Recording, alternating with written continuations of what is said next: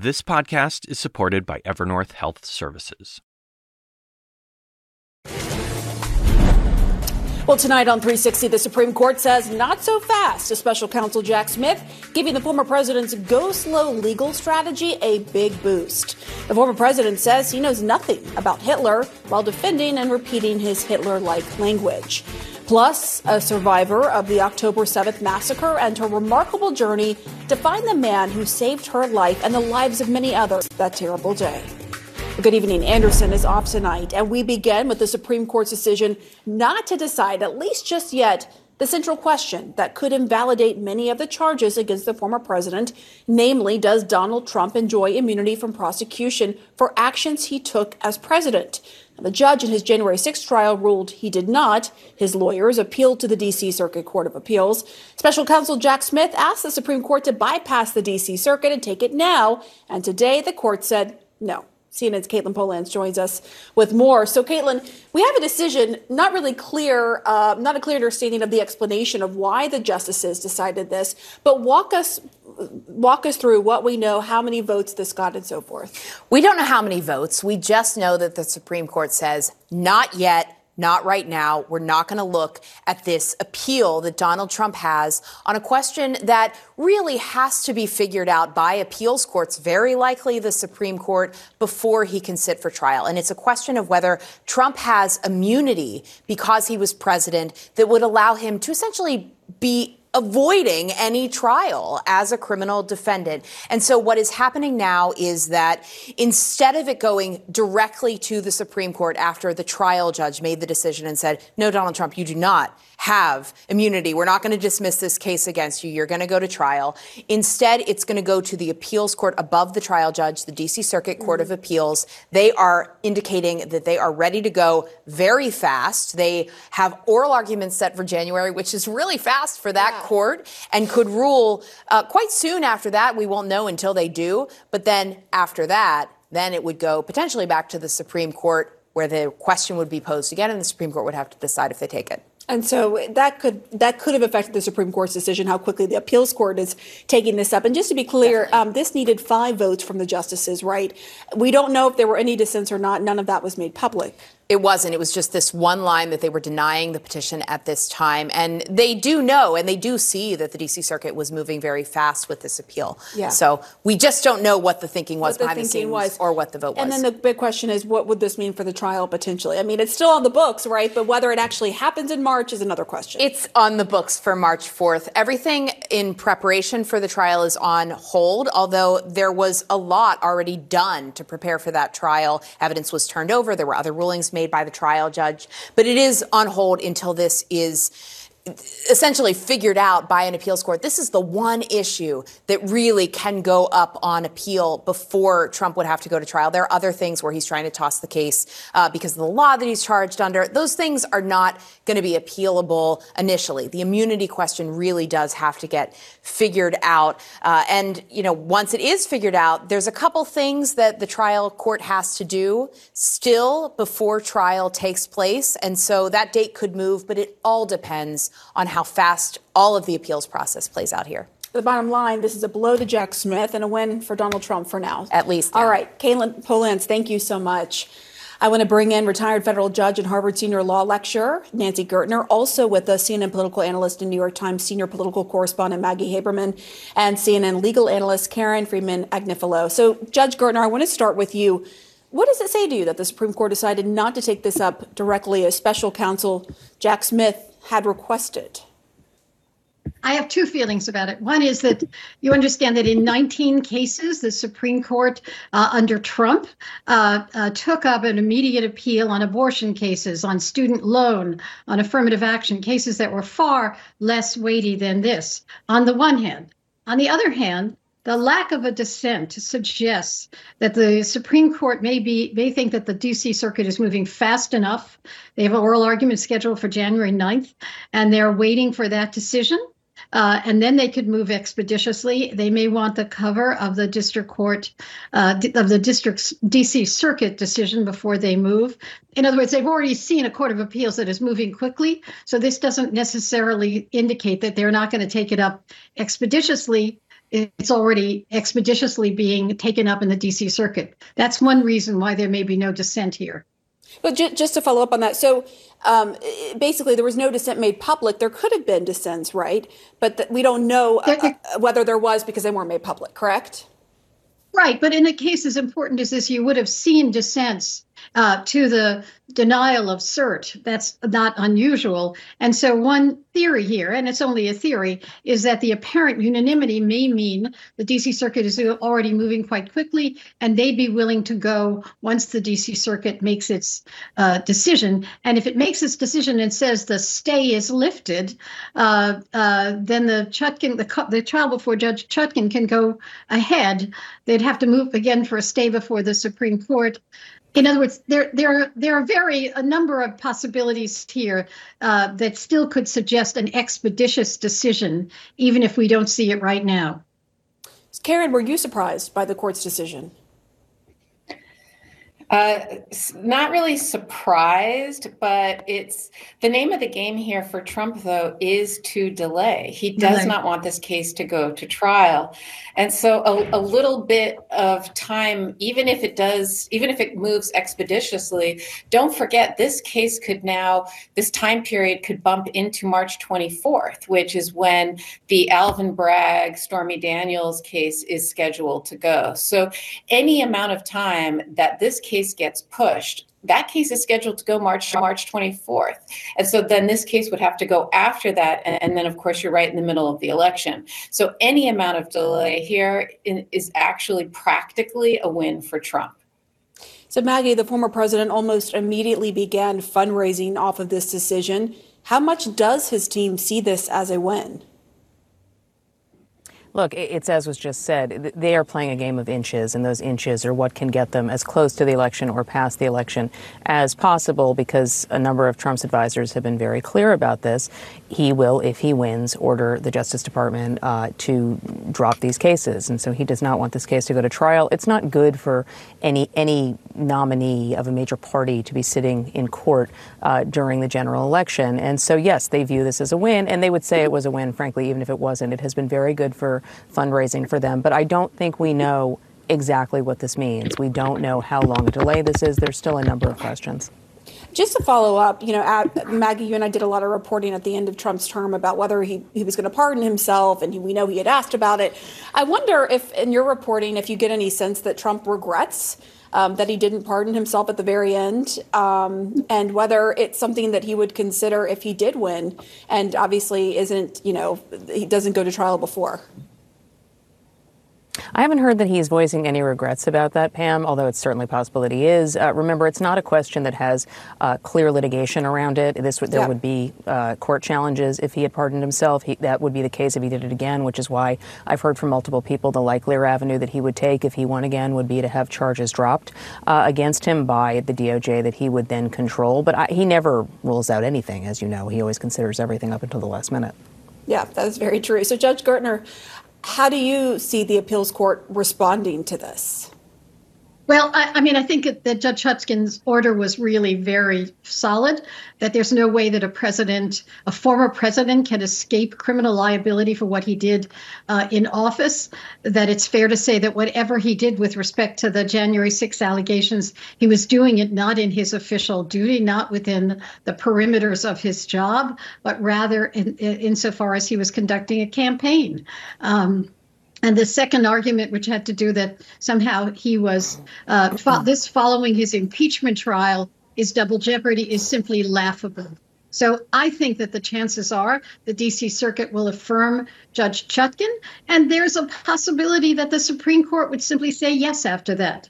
Um, you know, we, we really don't know, and I don't think that this necessarily spells, uh, you know, indicates what they're going to do one way or the other. Yeah, and I think that's an important point. Just because they didn't take it up now, we, that doesn't mean that foretells what they could decide on the actual central question here when we're talking about the Supreme Court. Karen, the question of immunity mm-hmm. will likely return to the Supreme Court after it goes through the appeals court, right? Depending on what happens. How much do you think the appearance of politic- politicization weighs into the court's calculus at this point? Well, look, one question that is remains unanswered is will Clarence Thomas, for example, recuse himself from this case the way many Democrats have called for his recusal because of the appearance of politics. There should never be politics play. There's a separation of powers for a reason, right? And so politics should never play uh, or be a factor at all in the judge's decision. But at the end of the day, you know Donald Trump is running for president, and whether or not the American people get to know a verdict in this particular case before they vote for an election largely will depend on what the courts do and whether we get to have a trial, whatever the outcome is, one way or another. Maggie, back to you. You know, you were talking about how the Trump campaign just jumps on any incremental development, right? I mean, they did today with another small case out of West Virginia, acting like it's this massive deal. You know, obviously these cases um, tend to fire up the base. We've seen the polling after that. It seems like his popularity only rises. But do you think the sheer magnitude of the charges, the court dates, and the appearances may end up having a negative impact on him in the general if he wins in the primary? I think it's important to remember that as much as we all pay a lot of attention to him, I don't think that the general election electorate is paying that much attention to him or what is happening. I don't think they're that tuned in to the specifics around these trials or the charges that he's facing. And I don't I just don't think this is a good fact set for him. I don't think any of this is helpful to him. If we assume that the two trials that are likeliest to go ahead next year, if they do, are the Alvin Bragg case uh, and the January 6th Washington case, um, you know, his folks consider the Alvin Bragg case not to be as much of a problem for him because they think that they can convince folks that it, it looks uh, cheaper than the others. The, the fact set around what happened in the lead up to January 6th and his efforts to subvert the election results is going to involve a parade of his uh, former and in some cases current advisors showing up in court to testify that he, you know, in many instances was told that he had lost and about other things that he was saying. That's just not going to be helpful. Now, again, who knows where the world will be in six months? Uh, but no, what is helpful to him in a primary is not helpful to him necessarily in a general election. Important context there. Thanks, everyone. I hope you have a great holiday weekend. Thanks for being with us tonight. Well, up next, Michigan Secretary of State on the newly revealed phone recording of the former president after the 2020 election, pressuring officials there to reject his losing results in the state's biggest county. And then later, how the southern border is, as one official put it, near a breaking point under the strain of a rising number of incoming migrants. We're going to go there live. All There Is with Anderson Cooper is supported by Evernorth Health Services. Grief is a human experience shouldn't the care we receive feel human too? That's why Evernorth Behavioral Health ensures all members have access to live, specialized support anytime, in person or virtually, with a 100% follow up commitment to make sure that they get the help that they need. So, no matter what stage of grief your employees may be in, there's always a person ready to listen. Stressful times can lead many to bottle up complex feelings, especially at work. 59% of those suffering say nothing this can have unexpected and serious mental and physical health implications. And with Evernorth's data driven risk monitoring tools, they can help spot challenges early and step in to guide individuals to care before they undergo any more suffering. Each person's grief is as unique as they are, which is why Evernorth offers a wide range of personalized behavioral solutions to meet the needs of every member that they serve. Learn more at evernorth.com/grief support. Well, when we left you last night, news had just broken about a recording of a call the former president made to a pair of Michigan election officials following the 2020 vote. And on it, according to the Detroit News, which heard the audio, the former president pushed them not to certify election results from Detroit, which he lost by a wide margin. So the question unanswered last night was what, if anything, Michigan authorities can and might do about it? Joining us now is Michigan's top election official, Secretary of State Jocelyn Benson. Thank you so much, Madam Secretary, for coming on. Now that the details of this call between the former president and those Wayne County canvassers are out there, how significant is this in your view? What, what do you think happens next? Well, first, thanks for having me. I think it, we've always known about this call. We've known and wasn't I wasn't surprised by the content of it at all. As as you know, as, as gut wrenching as it is to hear a, a, former president try to pressure local election officials to to not do their legal duty and certify valid election results. So next, it becomes this question of what, if any, legal culpability exists for this. And it's notable that the Detroit News article that revealed this re- recording uh, did so through an anonymous source, and so I think through that lens we'll get any details about the source material or who recorded it. But I am confident with the multiple criminal proceedings happening at the state and federal level that there will be some culpability for any crimes that were committed, either revealed in this recording or at any point in this post election effort. Do you believe a crime was committed based on what's in the recording?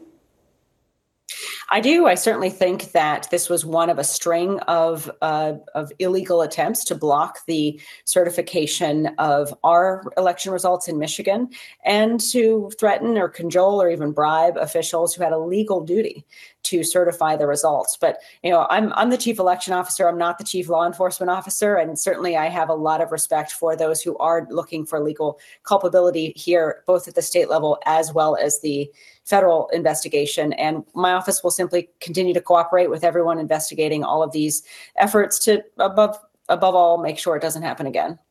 So you were interviewed by special counsel Jack Smith. I know you're not aware of whether his office has this recording. You just learned about it yourself last night, but were you able to provide any evidence that essentially corroborates what Trump was trying to do in this recording? You know, when I've met with uh, federal investigators as well as individuals at the January 6th Commission uh, in Congress, we consistently walked them through what was uh, lived out in real time, where we saw uh, commission or Wayne, Wayne County Board of Canvassers pressured, uh, and also how we saw citizens step up and ensure that their votes would count. And so we'll continue to cooperate and, and have those conversations. Also, notably, these conversations happen in other states as well. We all heard the tape in Georgia, uh, that uh, the conversation that occurred there with the former president trying to pressure my my colleague Brad Raffensperger to find votes as well. So we also know this was not an isolated incident, and that's why the federal investigation is so important to draw these connections. It wasn't an isolated incident. Um, and I'm wondering, given the fact that um, Donald Trump is running for president again, how concerned are you about local officials' ability to withstand potential pressure in the next election cycle if Trump loses again? Mm. Uh, we've been preparing for that, frankly, since January 6, 2021, where it became very clear to me that we were witnessing the beginning, not the end of what has turned out to be a multi year effort to subvert our elections and harm citizens' faith in their democracy.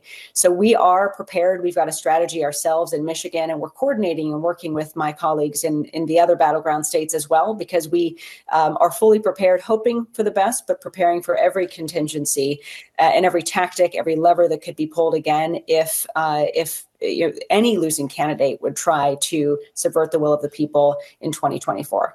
How do you prepare? I mean, what what what are you, what are you planning to do differently next time around if it happens than than you know than you did last time? Just help us understand. What do you do?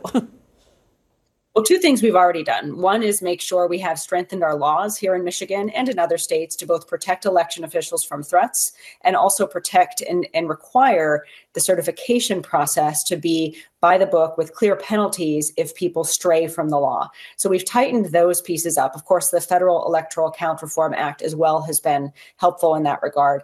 And then in addition, we have worked to recruit and train more election workers and require everyone uh, working elections to uh, adhere to a code of conduct. So we minimize any internal disruptions uh, or, or malfeasance during the election process itself. So we're putting procedures in place during the election and the post election process. And then in addition addition to that, handling the narrative side, which is about telling people the truth and preparing them for a deluge of misinformation that we know will hit our state and our voters in the months ahead and in the post election process. Citizens need to be critical consumers of information.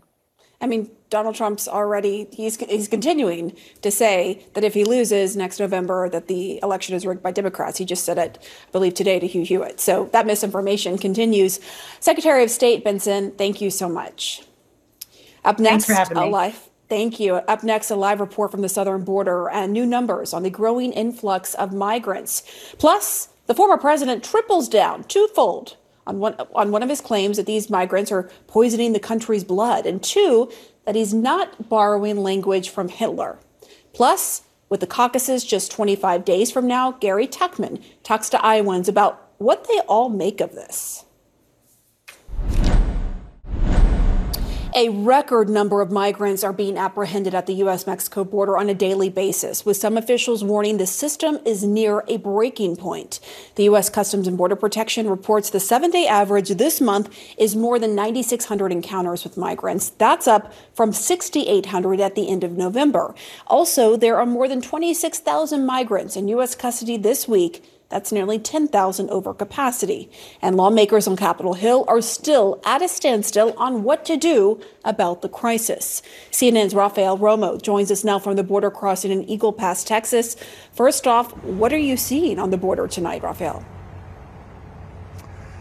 Hi, Pamela. We're at our migrant camp here in Eagle Pass. We're right next to the U.S. border with Mexico. Behind me, you can see a holding area where Border Patrol agents take immigrants once they surrender to authorities so that they can wait there before being processed. And this is happening only hours after Customs and Border Protection released the latest on the number of apprehensions here at the U.S. southern border. Uh, the U.S. Patrol, Border Patrol recorded a total of 191,113 of what they call encounters with immigrants, meaning either apprehensions or people who turn themselves in. That compares to 189,000 or 4,000 more than the month of October. But these are only people who cross the border at sites other than a point of entry. If we add everybody else, Pam, the figure is close to a quarter of a million. In releasing the latest figures, uh, top immigration official recognized they're facing a serious challenge along the U.S. border. He also said that CBP and other federal agencies need more resources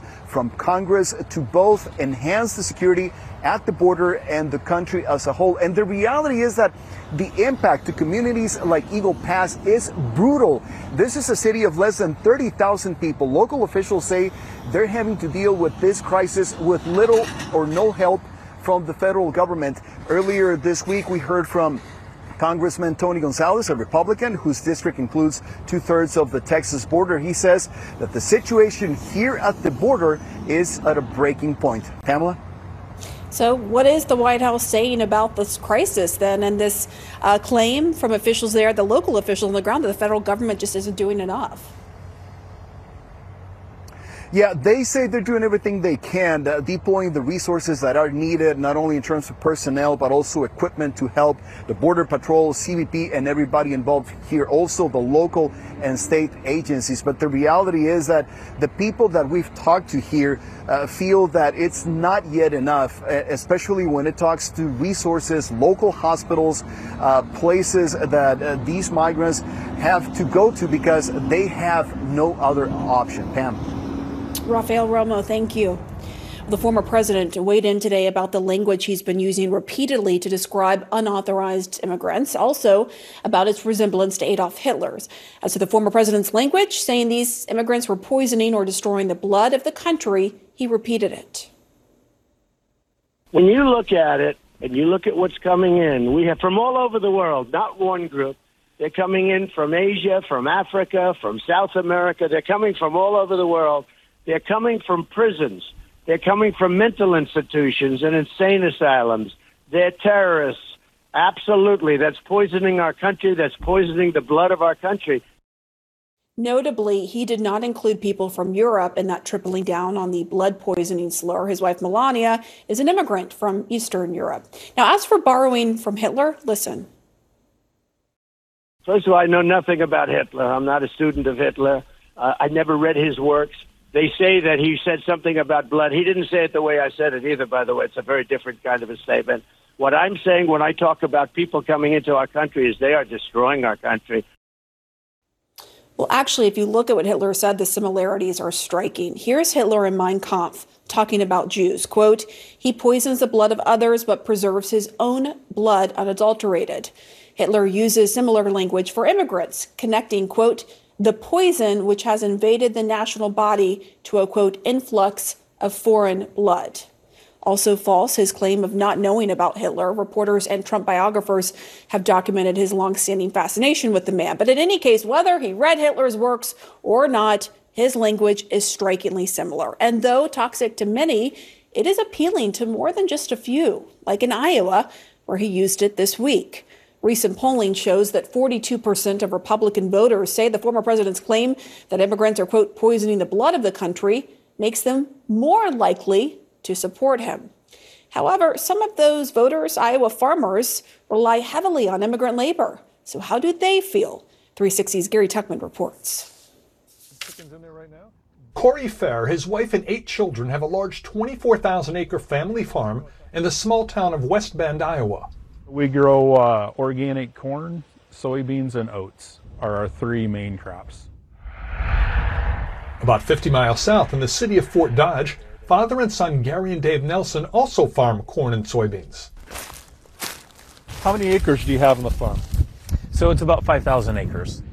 Both families have successful businesses and have had the same political outlook. Who did you vote for for president in 2016 and 2020? Uh, I voted for Trump. Both times? Both times.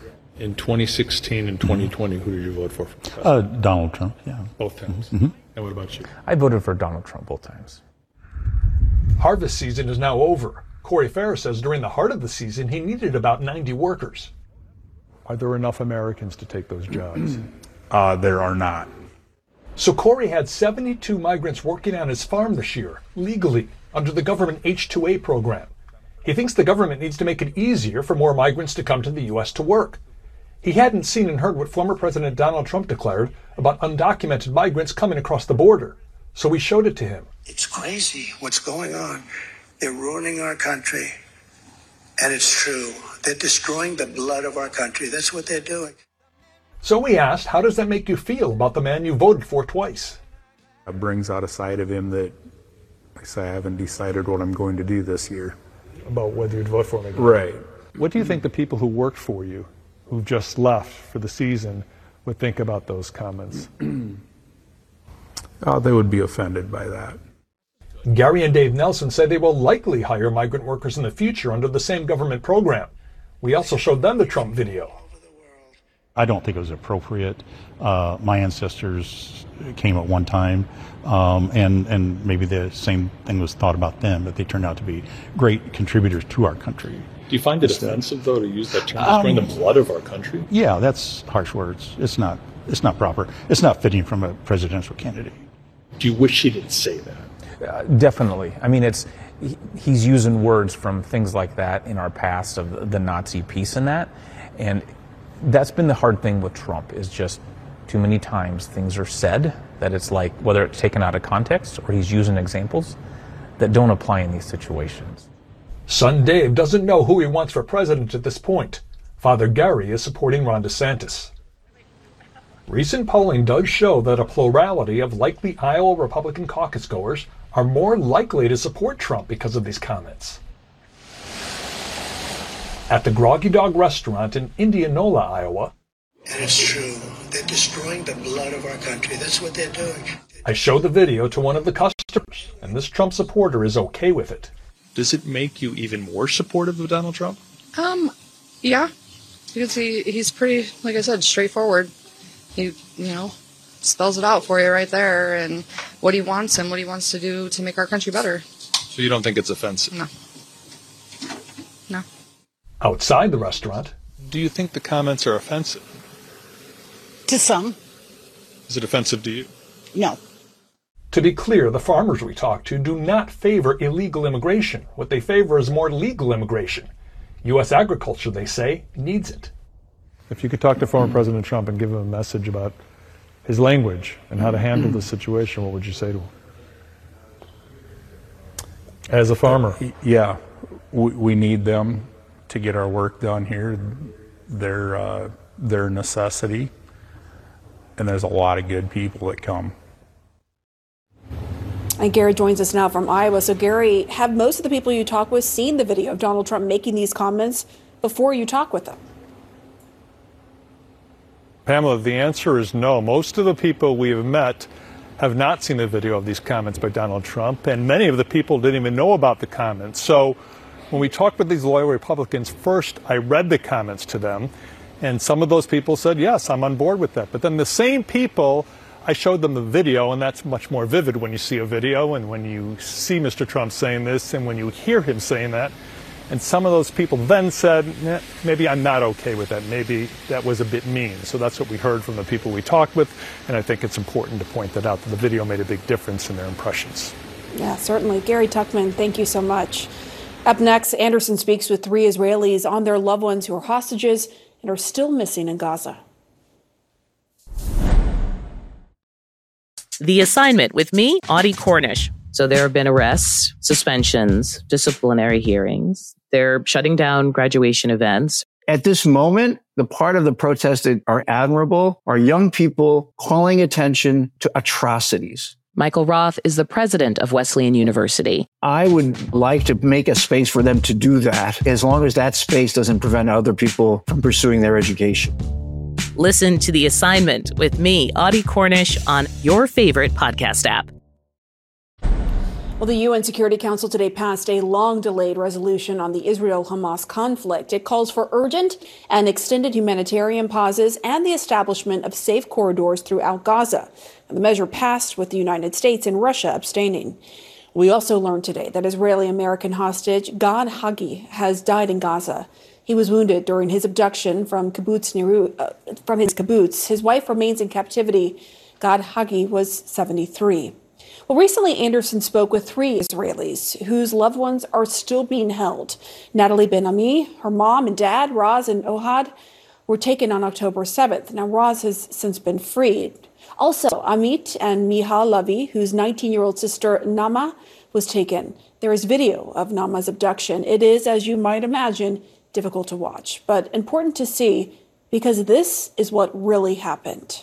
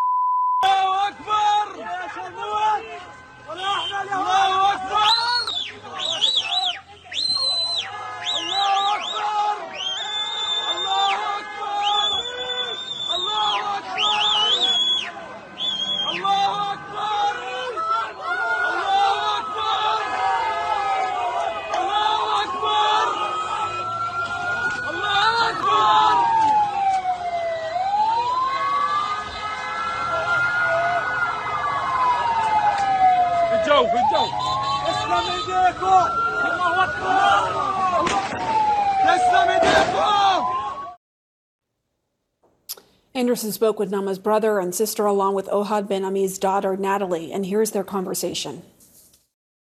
I mean, how do you get through the days? I mean, it's been 70, almost 70 days. It's, it's unthinkable. It's really unthinkable. Um, we get through the days um, by keep keeping keeping on reminding ourselves, us and our parents, keeping on reminding ourselves that Naama is the strongest person we all know, Mm. and that she's probably going through horrific things that really are unthinkable. That's the word, I think. your, your Um, mom has actually been uh, outspoken about her fears of what, what may be happening to your sister. Yeah, I mean, we share the same fears, obviously. I mean, we all saw the video that her pants are filled with blood and she walks barefoot um, with a terrorist holding a gun right next to her head. Natalie, how are you holding up? I'm like, I'm fine, but you can't really be fine. So, Your mom, your mom and dad were taken. Uh, your there's video. When you did you see that video of them early on, or was that did that come out days later? there is a video of my mom that that come out a few days later, but there is a photo of my dad that we got on the same day. Your mom was was returned in in a release. H- how is she? Um, not so good. I mean, like, she's trying to be fine, but she's not. You can see on her. I mean, like, she's traumatized. What do you want people to know about your sister? She she was a peace seeker. A peace seeker. Yeah, she was part of a program program that uh, Israeli teenagers, Palestinian teenagers, and American teenagers were going together to a trip and, and talk about peace and talk with each other, trying to hear the other side, try to hear other people's position. What do you want people to know about your dad? I want him to come back as he was before, like that smiley person who tries to make everybody else laugh. Not, it's hard to say it, but not in a body bag. And Natalie, you returned to your home in the kibbutz, and um, your, your, I mean, your home has been destroyed. Our home is ruined. Many houses in the kibbutz were burned with people inside. Is there anything else you want people to know? You want to say? We need to bring them back now. Now, because if not now, they could be dead or, I don't know, too traumatized to be able to keep living their life mm. again. Um, just that I really miss Naama, and I really love her.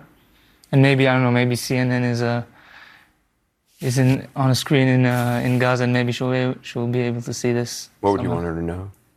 That we love her and that we're doing everything we can. And we need all the world support. We need any everyone. We need to bring them back. We need we need them back. And I would love to give you this necklace. It's written uh, "Our heart in Gaza" and bring them home. Well, thank you very much. I appreciate that. There is one more thing Yeah. that is very important. Not many people knows or think about it that way, but Hamas is terror organization. He came to our house and he took my parents and he came to other ho- houses in uh, Be'eri and Nahal Oz and Iroz and you know all this area and he killed babies, he killed grown-ups, he took teenagers, like even teenagers to Gaza. The world have to know about that. They are not freedom fighters. Just to add that some things are just bad sometimes. You know, the, no one now will argue that the Nazis were bad. ISIS, Al Qaeda are, are the worst. Hamas is the same. We know that we, we're now suffering from it. But at the end, the good will win. We are, we are all optimistic about that. And history won't forgive uh, the people who are silent against the evil in these times. Thank you. Thank you. Thank you. Thank you so much. And still ahead, a CNN exclusive. One woman thought death was imminent when she ran as Hamas attacked the musical festival on October 7th. But thanks to the help of a stranger, she and dozens of others were saved. She was never able to thank him until now. Well, now the story of a woman who ran when gunmen attacked the Nova Music Festival on October 7th. She thought she wouldn't survive until a stranger came to her rescue, and now they have been reunited. CNN's Will Ripley has this incredible story. Looking at that cloud of smoke, what does that trigger for you? So seeing the smoke like definitely reminds me of those noises that bring me back to that day. In southern Israel, you don't need a map to know you're near Gaza. Why are you here? Why do you want to go back? That loud boom, outgoing artillery near our car. Rattling native New Yorker Natalie Sanandaji. Tell me what that made you feel like just now. I got scared that like we're being shot at. I'm fine. Um, The last time she was on this road, Natalie was running for her life. Just after sunrise on Saturday, October 7th, rocket interceptions seen from the dance floor at the Nova Music Festival, Hamas militants killed more than 350 people, mostly young, mostly Jewish, mostly unarmed. I feel so lucky that that I made it out, that, that I got out alive. I feel that it's my duty to be that voice for all of those who weren't as lucky as me.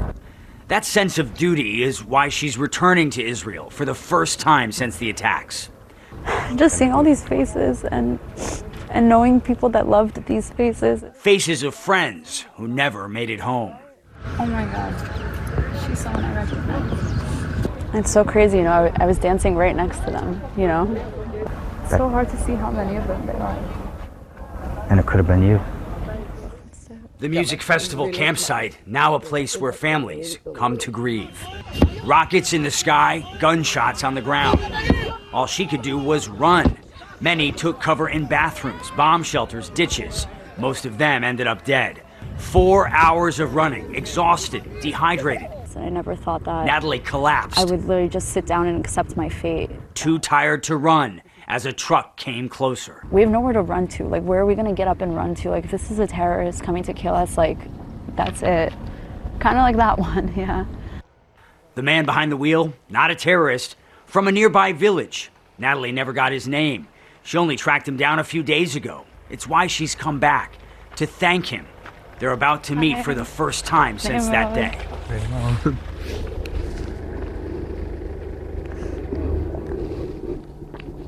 The man fighting back tears, Moshe Sati, an Israeli father of four who left home and drove directly into danger. Not once or twice, more than 10 trips to and from the music festival site.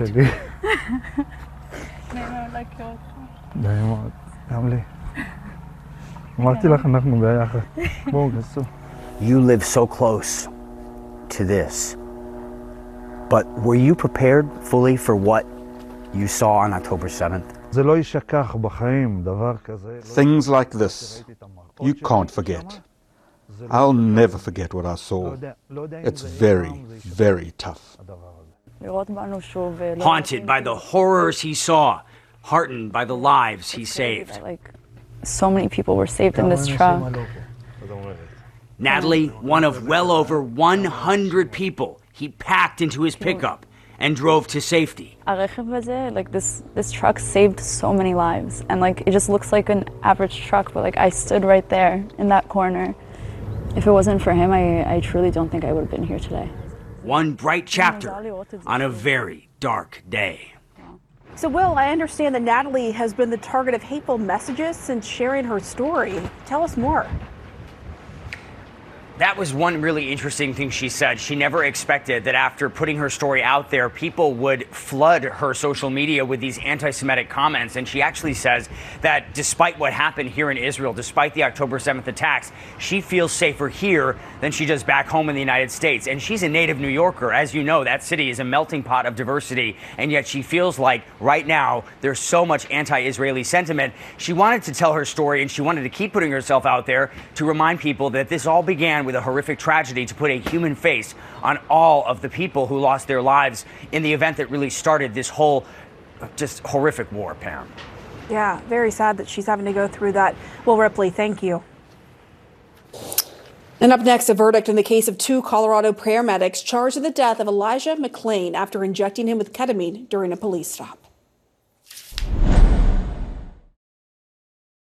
Grief is a human experience, and the care we receive should be too. Evernorth Behavioral Health ensures all members have access to live, specialized support in person or virtually with a 100% follow up commitment to make sure they get the help they need. There's always a person there, guiding your employees using data driven risk monitoring tools so bottled up feelings don't turn into further suffering. With Evernorth's wide range of behavioral solutions, care can be personalized, simple, and more accessible. Learn more at evernorth.com/slash grief support. Now streaming exclusively on Max, a new CNN flash doc about the album that has Nashville talking. Call Me Country. Beyonce and Nashville's Renaissance. Watch it at max.com slash callmecountry. Max subscription required.